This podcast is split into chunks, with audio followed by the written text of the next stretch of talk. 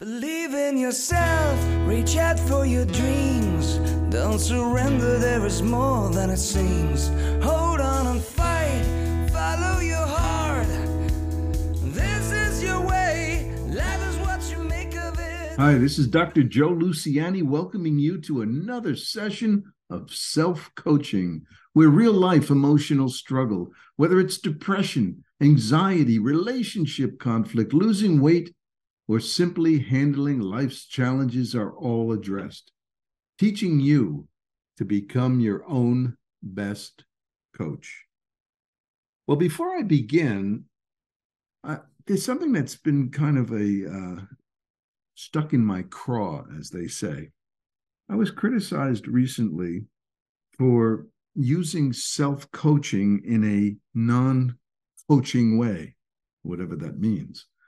And the person was obviously a coach in a traditional coaching modality. And I, I, guess i guess my response is that when i first started self-coaching this was back in i was evolving this in the 90s this is prior to the whole coaching epidemic that has spread throughout the country and countries. So when i first started self-coaching I was thinking more of combining motivational psychology with a kind of cognitive behavioral psychology. And it was the melding of coaching, uh, the kind of the Knute Rockne coaching, like you can do it, get off the bench, you know, motivational stuff to get you going. And and when this person said that, it dawned on me that probably a lot of people might look at self-coaching as more of the traditional or when they before they buy the book or read the book they might be looking for more of a coaching rather than a psychologically embedded program for healing uh, distress anxiety depression stuff like that. So when i began I, I didn't know about the coaching phenomena. That didn't happen. I was thinking of a motivational part of psychology because in my estimation dealing with anxiety and depression, it, you you oftentimes need the motivation. It's it's very difficult to sustain efforts over time, especially if you're depressed. And that's where I felt I needed to imbue my program with motivational insight into sustaining what's necessary to go the distance. So I don't know why I've uh, that's stuck in my craw, but I guess because I guess there could be some confusion. If that makes any sense to you, good for you, because I'm just ranting today. But today, I, you know, I wanted to talk about do normal people get anxiety and depression? All right. So your first question: What is normal? I want you from the very beginning to understand that we're all normal. And what happens is that what is normal can become corrupted. And that's where the learning comes in. In my my latest book unlearning anxiety and depression i taught i use the term unlearning because in my parlance uh, anxiety and depression emotional struggle these are learned problems. And we over time have begun to become corrupted by and enslaved by the habits of thinking caused by insecurity, which we'll get into it a little bit, but which generate the motor behind anxiety and depression. Now, my self coaching approach certainly is more aligned with uh, with the learned aspects of anxiety and depression, but not all struggle, you know, is predominantly learned. I mean, we know that there are psychotic disorders such as schizophrenia, autistic spectrum disorders, and self coaching, although can have some limited benefit, it is mostly geared and designed for the mild to moderate disorders. Speaking of disorders, when I first started my graduate school, and my first internship where I saw my first few patients, I entered those those initial sessions with kind of a mindset. The mindset I had uh, was that I was seeing two types of patients. One type was patients that required medication, and the other type was patients who didn't. Now, they both might have been reporting anxiety or depression, but those that came to me with medication, I saw differently than those that came to me without medication. So I, I made this discrimination. Unfortunately, uh, you know, I, I, I, look back now with regret. Uh, that was a problem. That was that was wrong, because basically it's everything that is important in psychology, at least to me, occurs on a continuum on one end, say the left end, we have mild or no problems. But as you progress along to the right, we go from mild to moderate to severe. And this is still the normal person who might be suffering more intensely on one side, the more severe side than the other. And that same person, because of circumstances, because of the duration, and the intensity of the suffering may require medication. Does that mean that that person is different from the person that doesn't take medication? And the answer is no. The treatment, the self coaching treatment, is exactly the same. With someone who requires medication, the issue is that essentially we have become depleted. Uh, in order to understand that, let's backtrack a little bit to as we grow up and we are vulnerable creatures, we develop strategies of control, strategies to help us feel in control and not out of control. If you have a strong foundation, of course, uh, this is a, a, a much less of a task than if you grow up in a troubled home if you grow up with difficulties with parents that may have difficulties you you then have more of a vulnerability since the child's sense of security comes right directly from the parent or the parental environment. A child that grows up in an unstable environment will start to develop controlling strategies. Since they feel out of control the child develops strategies to cope. And these are what we might call over controlling strategies rather than relaxing and handling life as it unfolds, the child that grows up in a challenged environment will start to develop compensatory strategies, worrying, avoidance, hostility, things that help them feel more in control. And these habits will ensue over a lifetime if left unchecked. They are habits instigated by insecurity and supported by insecurity. Let's take uh, anxiety just for an example. Anxiety is predominantly a situation where we anticipate, we worry, we wring our hands in anticipation of what might happen, what, what might go wrong in our lives. And this is a coping strategy because we're trying to figure out how to be safe. It goes all the way back to our childhood and the child was, you know, just simply trying to figure out ahead of time how not to feel so vulnerable. Now, as that child grows up, and as that child begins to incorporate that as a strategy, that will start to feed that habit, the habit of insecurity. So rather than worrying less, that the child now, the young adult, the adult, starts to worry more tries to control more about what's going to happen. And we start to identify, well, I'm just a worrier. I worry about everything. Well, you've become a worrier and you've reinforced worrying throughout your life. And you're continuing to do that. Now, of course, the question is, well, why are you doing that? Oh, well, you you you really don't have a great answer. You do it because it's reflexive, and you've been doing it for such a long time you're not really sure why you do it, but you don't feel safe if you don't do it. So you do it. Now, that doesn't sound so terrible, but what it does in a cumulative sense is it feeds the insecurity. So, so if we're talking about a habit of insecurity, think of it as a muscle. If we keep feeding that muscle and feeding it and feeding it, what happens? The muscle gets stronger and stronger, the insecurity muscle. And why is that terrible? Well, because it's always at the expense of your self trust.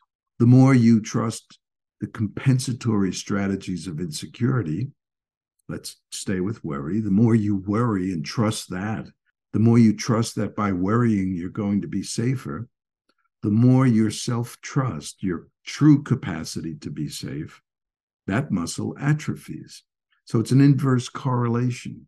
We feed insecurity at the expense of our self trust.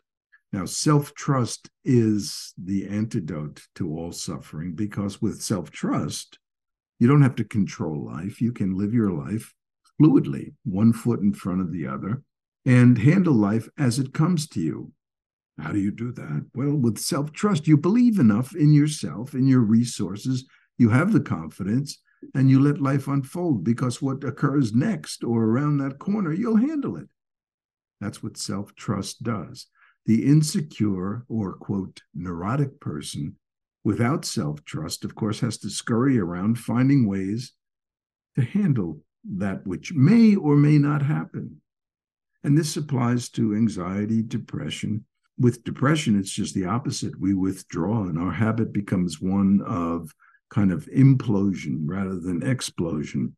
We we tend to as a, a, metaphor I'm fond of. If if the house has electric wiring in it, and the wiring heats up, uh, with depression, of course, in order to not let the house burn down because those wires are heating up, and eventually you may even pull out the fuse, and you're saving the house from burning down, but you've you've lost all the functionality of the house. You can't use your lights, your TV, your hair dryer. So with depression, yeah, you've you've managed to shut down things going further awry, but you've begin to lose functionality. You begin to lose the capacity for joy, for, for potential happiness. So habits of insecurity become part of our lives, part of our normal life becomes contaminated and we just live according to our habits. Now, why do we do that? As I kind of insinuated, because we're identified with our habits. And this is why it's important to understand the continuum because you know let me let me just digress one second because this is an important point and i don't want to lose it let it just float off into the ethers but one of the things that that has evolved in my thinking from graduate school to the present is the concept of mental illness. Now, from the very beginning, I, I it just rubbed me the wrong way, treating patients slash clients as mentally ill. That it just that's another thing that's stuck in my craw. I got everything stuck in my craw today. But that was one that consistently bothered me because illness, illness is something you catch the disease. Step on a rusty nail, you contract tetanus. These are things that come from the outside in. And mental illness, to me, or at least to the normal person, and we're all normal, remember that. If you say that you are mentally ill, well, what did you where did you catch your illness? You know, did you uh, somebody sneeze on you with uh, anxiety? So let's let's get away from the mental illness concept. And you know, it really bothers me because with an illness, you're passive. You're a victim. You're a victim of a virus. You're a victim of tetanus.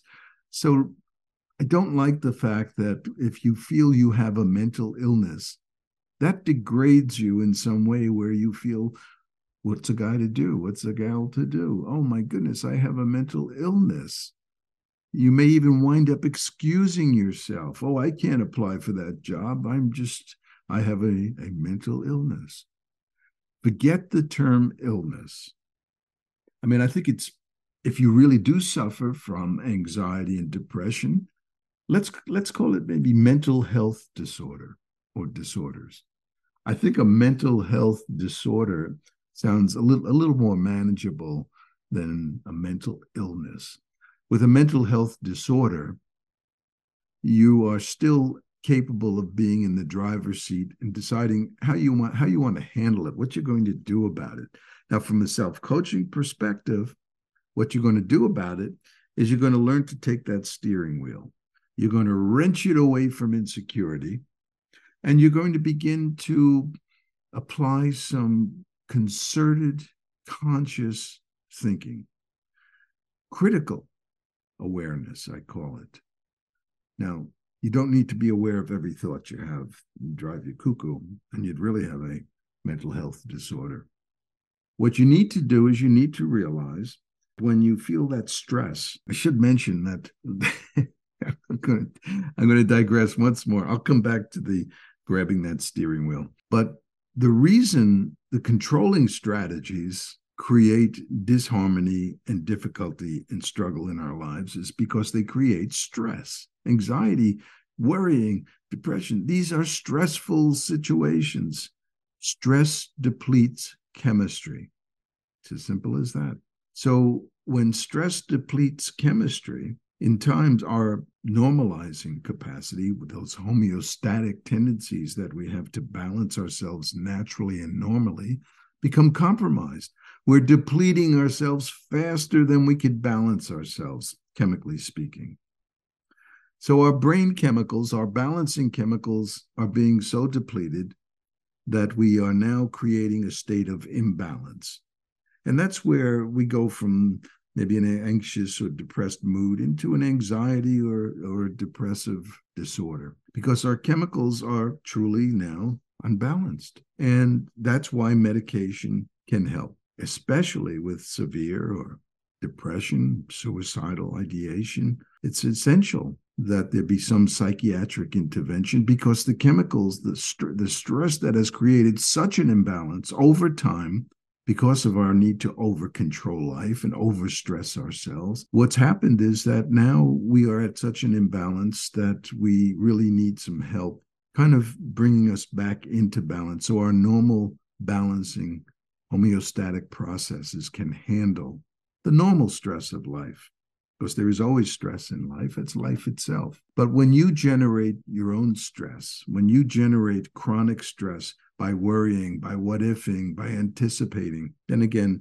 the depletion occurs so rapidly that it's very hard to replenish. So I, I I'm sorry for the digression, but I just wanted to mention that anxiety, depression uh, as we go along that continuum, it's it's the continuum itself represents that if you go from a state of mild or normalcy without any symptoms and you start to progress, what's happening is that you're feeding insecurity, you're feeding the, the habit of insecurity, and it's a cumulative effect in terms of the stress that it generates. So over time, the more stress, the more stress, days, weeks, months, years go by. So you're starting to deplete, deplete, deplete and that's how you progress along that continu- continuum. And what was maybe a mild mood disorder has now turned into a substantial anxiety or depression. So we've got to break the train or the reflexive uh, knee-jerk capacity we have to just indiscriminately keep feeding our insecurities. So again now we come back to where where I digressed before. I don't know. You're going to have to kind of keep notes, I guess. Next time I'll try to be a little more organized. But prior to my digression in terms of talking about how stress depletes, I was talking about the mental illness and getting in the front seat. And let's not calling it an illness, let's call it a mental health disorder. And in order to take the wheel back, you have to become, I mentioned before I got distracted, I mentioned the critical awareness and you can't be aware of every single thought because, yes, that would drive you cuckoo. So what you need to do is you need to realize that when you're feeling the stress, and you you know what I'm talking about, you feel your kind of blood pressure rising and you feel yourself tensing up, or maybe maybe a knot in your stomach. You know, when you're starting to feel stressed, and put that in quotes, check out your thoughts. What are you thinking? Where are your thoughts going? Now, and maybe a better way to put this is Who's thinking, is it me, my healthy, normal self, or is it my neurotic, insecurity driven thinking? Because insecurity driven thinking has a, a childlike quality. In fact, I call it the child reflex since it was laid down early in life. And it's a more of a hysterical voice. I can't do that. What'll happen if the that's the voice of insecurity. So when insecurity is dominating the picture, you are feeding the habit of insecurity. The muscle continues to grow. You continue to progress along the continuum. So we need to stop the feeding, the indiscriminate feeding of the habit of insecurity. And you can do this. Every battle matters. Every time you back off from feeding an insecurity, every time you pull yourself back from needless worry, every time you try to be more present and you try to just exist in the moment rather than some anticipatory fantasy about something that's going to go awry tomorrow or next month or next year. Handling life in the moment. I mean, that's stressful enough. I mean, we have challenges all the time. But what's important is that you realize that the challenges on your plate right now are manageable. When you start to add to that all the possible challenges that might ensue tomorrow, the next day, next week, next, now it becomes insurmountable. You're overwhelming yourself. And the stress continues, the stress depletes, and shame on you. You're listening to insecurity.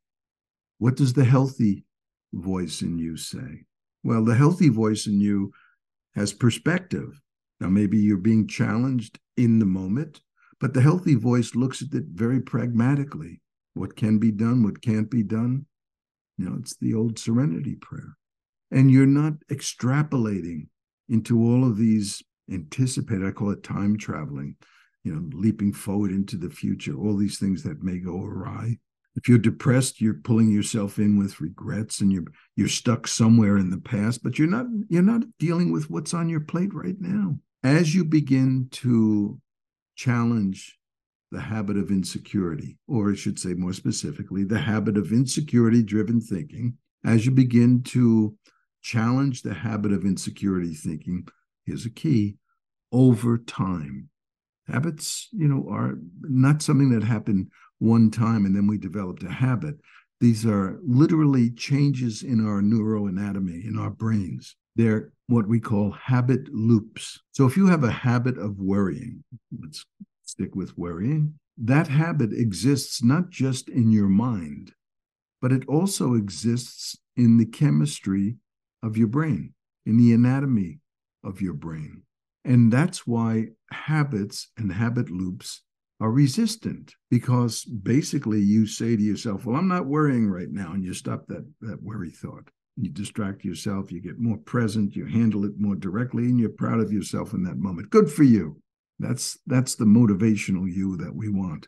But you have to be realistic. You have to understand that that little battle, as significant as it is, is a start.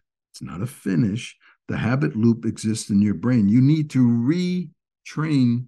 I shouldn't say train. You need to redefine the chemistry in your brain. Maybe the best way to say it is you have to restructure your brain. You neutralize the old habit loop by not feeding it, it begins to atrophy. Like anything else that's not reinforced, it begins to atrophy, leaving room now to replace that with a more healthy habit loop, one of self confidence, where the self trust says, you know what, I've handled so many things in my life. Why do I think I can't handle the next thing? Sure, I can. So, with a little bit of self confidence, with the right perspective, not the distorted perspective of insecurity, you give yourself a chance. You give yourself a chance to handle life directly in the moment without the contamination of insecurity. So, insecurity is the culprit. You know, all these over controlling strategies, all the things that have generated anxiety and depression, they're really part of our evolutionary survival mechanisms. I mean, anxiety is revving up the system. We're just trying to protect ourselves. The problem is we're trying to protect ourselves because we don't trust ourselves or because we're fantasizing some kind of distorted projection of what might happen. But ultimately, it has to do with self distrust. But anxiety is the reason it's there is because without self trust, you're just trying to protect yourself. Same with depression. You're just trying to withdraw that energy rather than you know, getting crushed by life, you're trying to withdraw from life. See, these are survival. You can't blame the evolutionary wisdom of your body. Insecurity came about because you felt vulnerable. So you can't blame a child for trying to develop strategies to feel less vulnerable.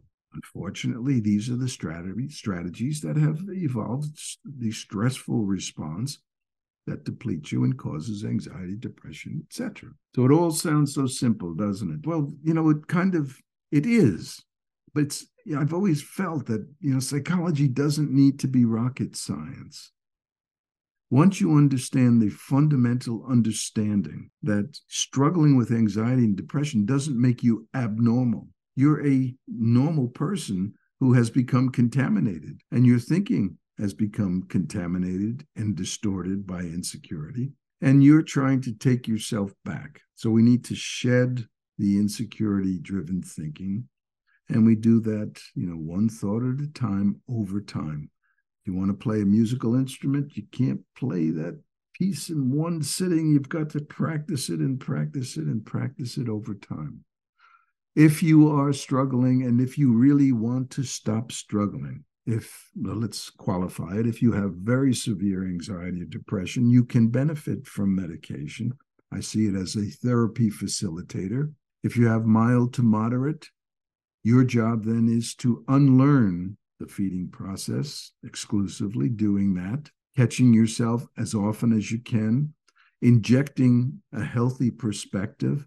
Now, you may not always be able to do that, but even if you can just say, well, who's talking right now? Is that my insecurity or is that my healthy voice? If you can just differentiate who's doing the thinking at any given moment, and if you conclude it's your insecurity, at least that puts you in a position to have a choice. Maybe you could then say, now, wait a second, if that's insecurity making me worry about something that may happen or may not happen, maybe I don't have to think that. Maybe I could let that go and just trust that I'll handle it. So you've got to battle. And it's a way to put it. You have to battle yourself back to the normalcy that's available to you. And I should say the solace. I don't like that word normal. And after this whole podcast, I'm finally telling you I don't like the word normal. You know, I have been using it all through the through the podcast. I don't like the word normal because it implies that there is normal, abnormal, and I don't like that dichotomy. I like the word solace. There is solace that comes from living correctly. And I'm going to spend more time in upcoming podcasts, you know, just expanding my wave theory, which can help with all of this. So stay tuned.